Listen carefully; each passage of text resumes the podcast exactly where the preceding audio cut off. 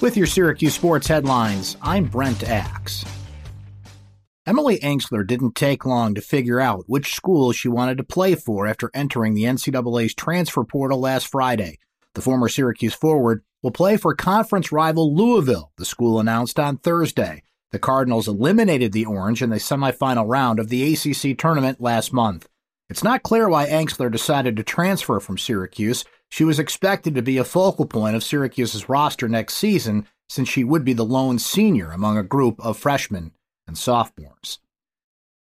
Symir Torrence is coming home. The Syracuse native who played two seasons at Marquette will transfer to Syracuse University, where he will have three seasons of eligibility left. Torrence, a point guard, entered his name into the portal on March 16th. The Orange had recruited him out of Vermont Academy when Torrence prepped there after initially playing high school ball at Syracuse Academy of Science. He's a tough physical guard who can defend and rebound from that position. Dino Babers recently received a plaque recognizing 35 years in the coaching industry.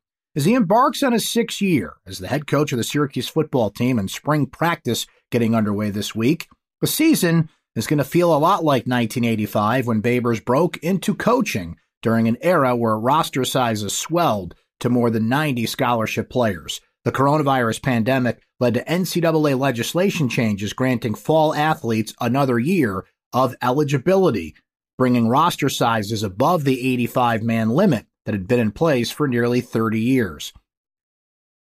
Syracuse brought in Mississippi State transfer quarterback Garrett Shrader to bolster depth at a young position. The SEC offensive line transfer from last year is now eligible after sitting out last season. That's Florida's Chris Bleich. Syracuse feels it's better along the offensive line, which Babers called, quote, one of the keys to our season. The doors to Syracuse lacrosse are about to swing open to the general public.